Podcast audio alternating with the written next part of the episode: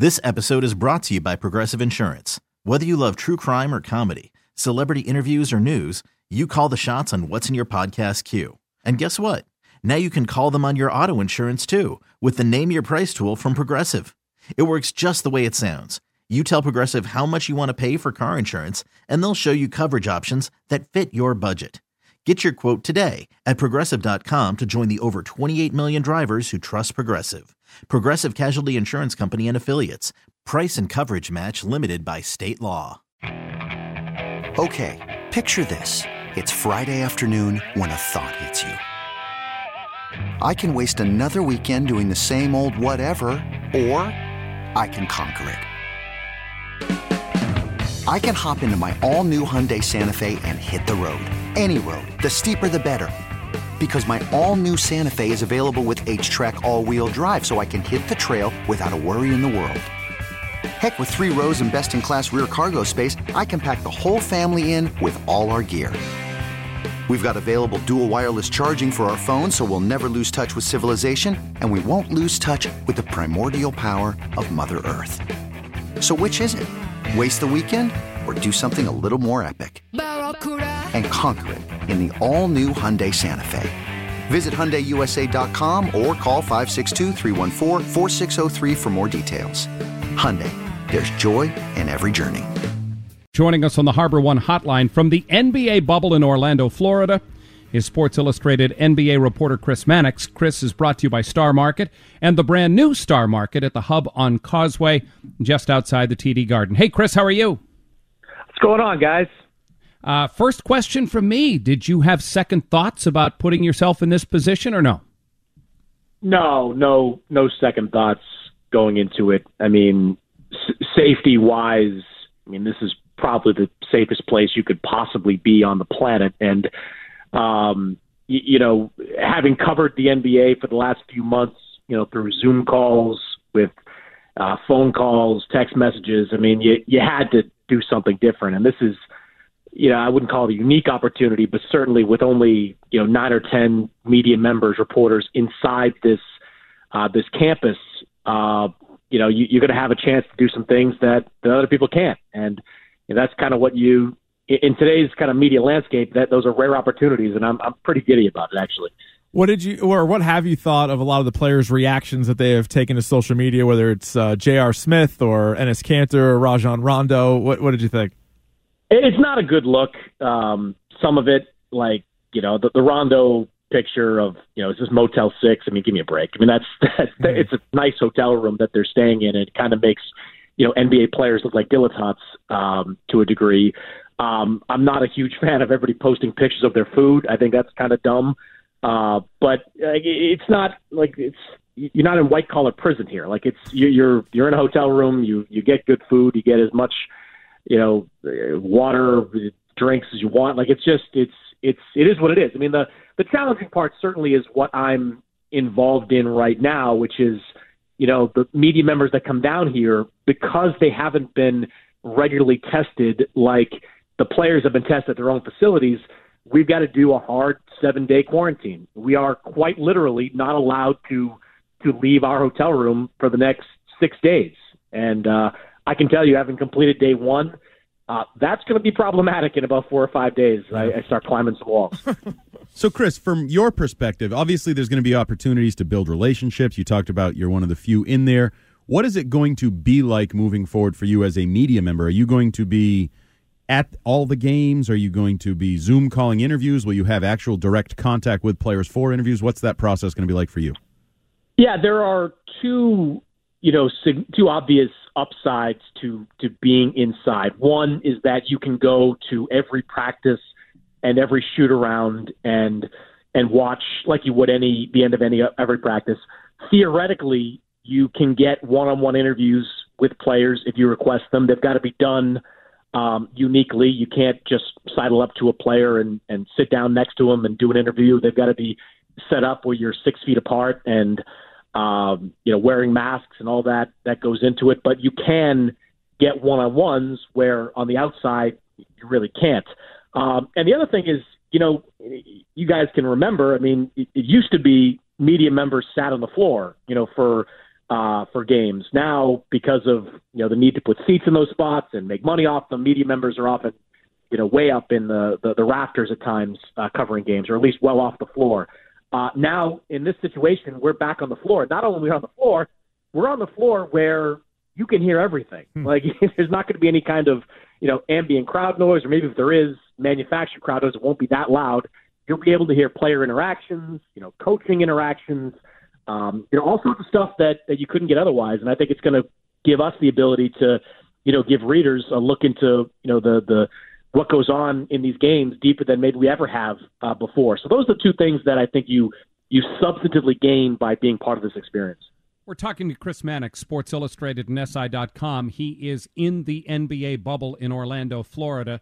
Uh, began yesterday and uh, will be quarantined for the next six days, as he told us.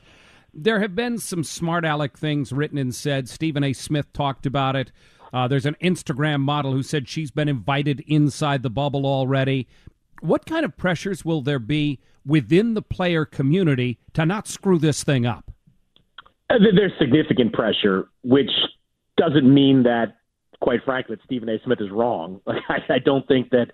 I mean, it wouldn't shock me if you know somebody tries to sneak somebody in or something goes on behind the scenes. But look, we're talking about you know in a lot of cases, you know, 25 year old you know single guys that have never been locked in to this type of situation for very long. So would a scenario like that happening shock me? No, no, it wouldn't. I mean, I think there's certainly you know ongoing conversations with with players uh, about not you know screwing this up, as you said, making sure that uh, you follow the rules to the best of your ability. You know they've they've got I think like basically ex army you know people in here to like monitor this type of stuff to make sure nobody's coming in and out of the bubble. So you know that's something that um, that they're they're watching pretty closely. I think the most honestly the most significant danger to the bubble to me is what happens in about a month. In about a month, they're going to presumably let friends and family come in uh, under similar quarantine rules once the the first round of the playoffs is over and you eliminate basically half the league.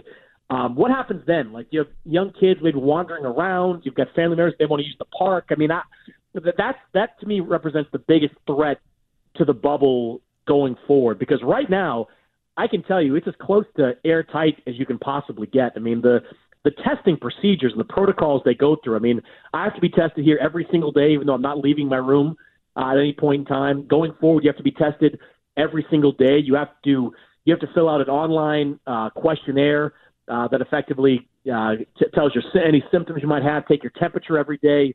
Uh, take a I think it's a, a blood oxygen level every single day. And like they're, I mean, this is this is pretty intense. The protocols that they're going through. So for right now, I think it's it's in pretty good shape. I just wonder, you know, once the the family members start to come in and and maybe there's some outside influences, uh, is that is that problematic? How are things going logistically right now? Because I think I read somewhere that the Celtics were they were late getting onto a court at one point because of their quarantine, and there was another time where they had to move courts or like just how are they figuring everything out right now as these teams are practicing? It's very much still a work in progress. I mean, they have carved out basically three hour blocks for teams to practice. Um, and and look for logistical reasons, sometimes they get on the court a little late. Sometimes they stay a little late. It screws up the team that's after it. And remember, after every team is done, they have to sanitize that court to make sure that you know everything is is is clean before the next team gets on there. So there are definitely some some minor logistical hurdles that have to be run through. And look, every team here for the most part, wants to practice as long as possible. I mean, these guys are getting their players on the court in three on three and five on five situations for the first time in almost four months. So, you know, they wanted to, you know, take every minute of it. Sometimes that can lead to a little bit of overlap and some problems uh, with, with with that side of it. But you know, these, these are minor issues uh, right now that teams are dealing with, and and nothing I think that that is is significant. Chris, beyond the coronavirus and return to play rules in that area, obviously one of the discussions was, um, you know, the Black Lives Matter movement, the social justice, and you know the players' ability to wear messages on the back of their shirts. And we've already seen Anthony Davis, LeBron, some other names opt out of that program. They're going with their traditional names. Is that um, is that going to be an issue throughout this? Is that something that players are talking about? Is that still um, an agenda for some of these guys, the Black Lives Matter movement and the social justice reform?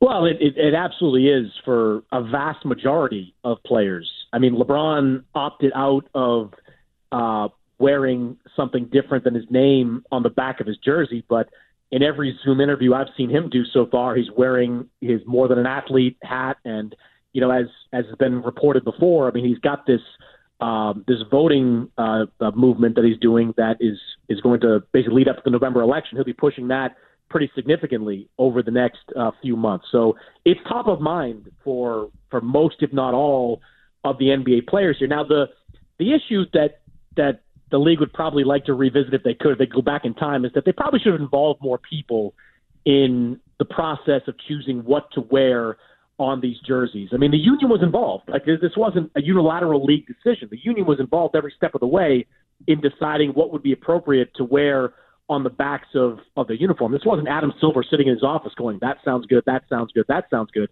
This was Michelle Roberts, Chris Paul. I mean, people involved in this process on the union side uh, pretty heavily. So they, they, I think if they could go back, though, they probably would have put it out to more of the rank and file, gotten LeBron more involved. You've heard, you know, Jaylen Brown has had reservations. Mike Scott with the 76ers had some reservations. So I think they would have done some things uh, a little bit differently. But you know, it, it, the players going to find their way to to push this uh, push this narrative as far as they possibly can because it's important, and and they want to make sure that that the social justice movement doesn't get lost in conversations about Rajon Rondo's thumb injury or you know Ben Simmons' back and all the things that go into covering a basketball season. Well, one thing I would say too about the yeah, there's so much talk about like you know can players say why can't players say what they want about Hong Kong and China? To my knowledge, and I've asked this from a number of different people, not one player is asked to to wear something like that on his jersey. Not one player is asked to wear like free Hong Kong on on the back of his jersey. Not to say that there aren't people that feel that way within the NBA. There obviously are, but it's disingenuous to say that players are being prevented from wearing something uh, about China when, again, to my knowledge, no one has asked to actually do that. In the NHL, there is a 5 p.m. deadline today for players who elect to opt out.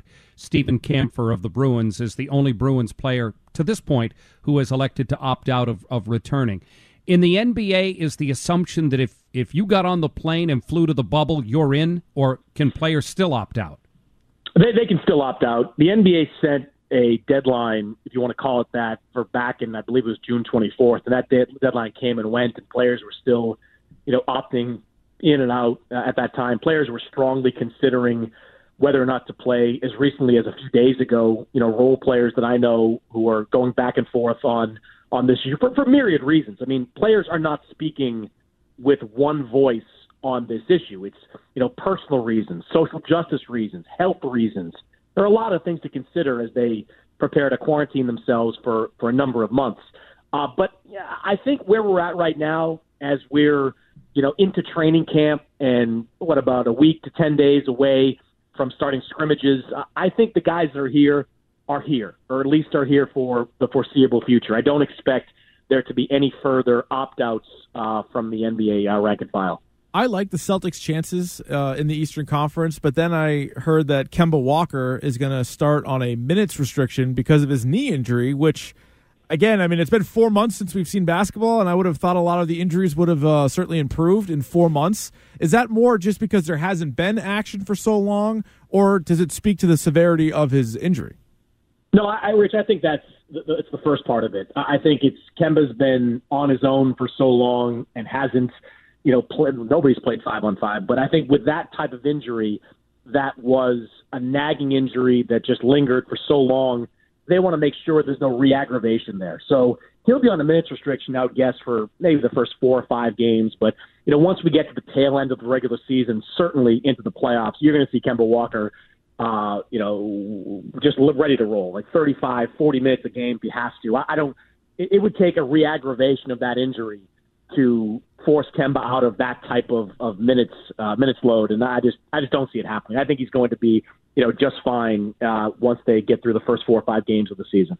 Certainly, fans probably don't know exactly what to expect from their team, you know, given this unprecedented layoff and restart here. Are you getting the feeling that coaches and players feel the same way? Is there some uncertainty that you know the Bucks can just pick up where they left off, or did it benefit one team and maybe hurt another team? Is there an unknown factor here within the players and coaches themselves? Oh, absolutely. I mean, nobody has any idea what to expect. I mean, coaches are are just getting, as we speak, really a first, second, and third look at at what their teams are are going to be able to do or what the, what their players look like after a long layoff. I mean, it's it's you only get snippets right now from team released videos, but you know, you look at Carmelo Anthony, looks like he lost 20 pounds during this break. Rajon Rondo looked like the Incredible Hulk before he got injured uh, last night. Uh, you know, guys are, are are are looking different, playing different, and once you see them start to get into scrimmages, you're going to see what kind of basketball condition they're in. But look, I, I don't, I would be shocked. Put this, I would be shocked if this wasn't shock in the playoffs. Get Bucks versus Lakers. I, I don't believe it. I, I just, I just think too much has changed and too much can change over the next month or so that, it just makes it impossible not to expect something completely unpredictable. Maybe it's like the 99 lockout where you had the Knicks and eight seed go all the way to the NBA Finals. Um, maybe you have like a team like the Portland Trailblazers, you know, shock somebody in the first round and make a run, you know, all the way to the finals. I just think something loopy is going to happen because this is this is not what this is not what the NBA left off with. This is not this should not be considered you know, where the teams were in mid March. This is an entirely different thing in a lot of cases with entirely different players. Uh, when you look at the Blazers having a new front court, uh, Ben Simmons back in Philadelphia. I mean, this is this is just a totally different thing. It's going to, I think, have uh, some wacky results. Spurs head coach Gregg Popovich is 71. Uh, Rockets head coach Mike D'Antoni is 68. Lakers assistant coach Lionel Hollins is 66. Are there legitimate concerns about these older coaches in the NBA being in the in the danger zone here? There are legitimate concerns. Um, I believe Lionel Hollins already opted out. I don't think he's going to be in LA or he's in Orlando with the team.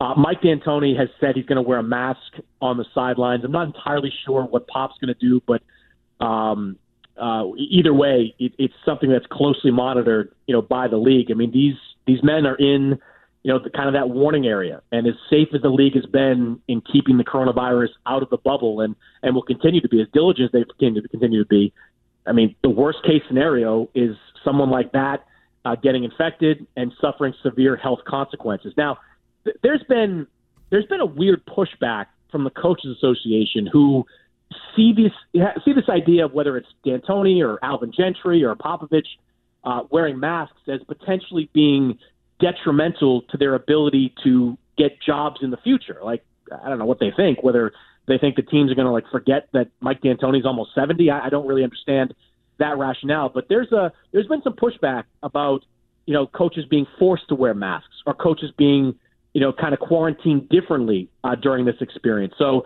you know the NBA I think would like to do more with these at-risk coaches that are that are part of this process, but the coaches association and Warren LeGarie, who's a, a coaching agent to many of these uh, many of these men, uh, have have pushed back pretty hard on that, and they'll try to limit anything different that's that's done for them uh, throughout this entire process.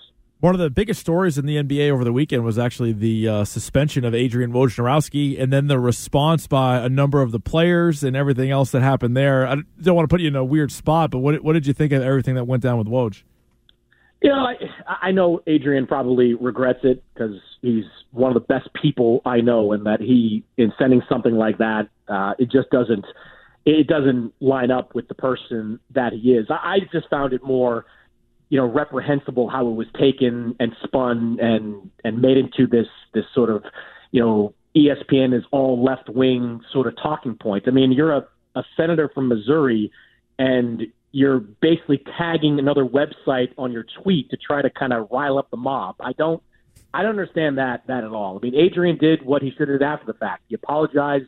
He reached out to the senator's office. My understanding is he hasn't been able to to reach anyone over there. It seems like the senator would prefer to, you know, just you know use the media to to drum up support for whatever it is he wants to drum up support for. But as I said at the beginning, guys, there's like they're they're asking for something that hasn't been asked for. Like as far as I know, no player or coach or anybody has asked to you know wear free Hong Kong on their jersey or do anything like that. So you know, I, I don't look. I understand that you know what's happening over in China is reprehensible. What's happening in Hong Kong right now is reprehensible. But I don't, I don't understand why players are necessarily being asked to take issue with something that doesn't resonate with them as much as the Black Lives Matter movement does, as much as uh, you know, you know, police officers killing black men, uh, as much as that registers with them. I just, I think there's a, a real disingenuous, dis, disingenuousness to to what's going on right now when it comes to some of the stuff that happened the last couple of days.